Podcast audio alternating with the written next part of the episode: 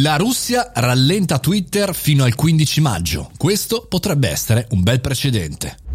Buongiorno e bentornati al podcast del caffettino, io sono Mario Moroni e oggi parliamo di internazionale, parliamo della Russia che ha veramente preso una decisione importante, pugno duro contro Twitter, rallentato e sarà rallentato fino al 15 maggio 2021. L'agenzia capo delle telecomunicazioni russe ha annunciato che appunto rallenterà il funzionamento di Twitter perché, perché ha accusato il social di non aver cancellato informazioni considerate illegali, quindi a un certo punto punto di vista è un braccio di ferro che insomma sembra eh, durare veramente da, da tanto, da, addirittura dal 2017. Ora è stato scongiurato il blocco totale perché fino a qualche giorno fa c'era anche questa possibilità, cioè di blocco, andavi su Twitter e non raggiungevi Twitter, un po' come accade in Cina, però il rallentamento vuol dire decidere e vuol dire prendere almeno una posizione. Secondo alcuni esperti questa scelta, questa posizione eh, russa è una sorta, è una forma di censura, un controllo forse troppo importante di internet. Pensate che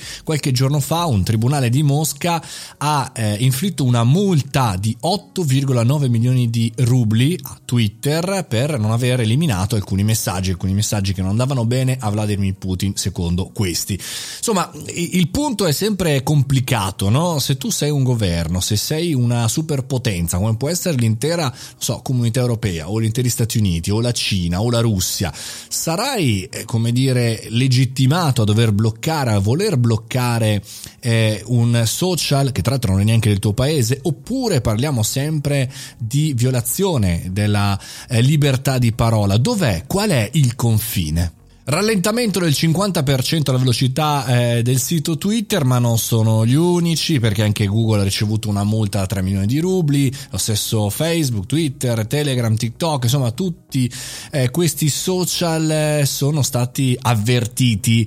Qui da noi si fa come vogliamo noi, questo è stato il messaggio dei russi.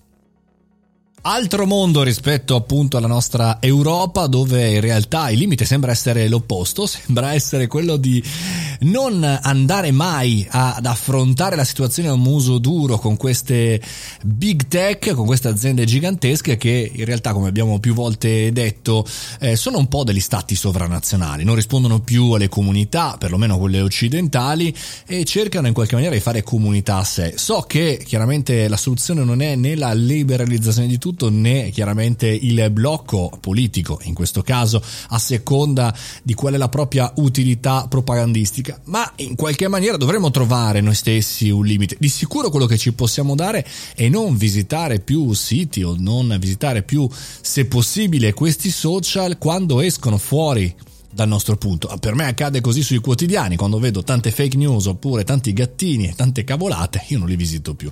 L'unico, diciamo così, potere che abbiamo in mano sul nostro smartphone. E con questo concludiamo anche il caffettino internazionale di oggi. Questo è il caffettino podcast. Sono Mario Moroni e anche oggi vi saluto. Vi rimando il nostro appuntamento domani mattina a 7.30 oppure sul nostro canale Telegram. Mario Moroni canale. Ci vediamo e ci sentiamo lì.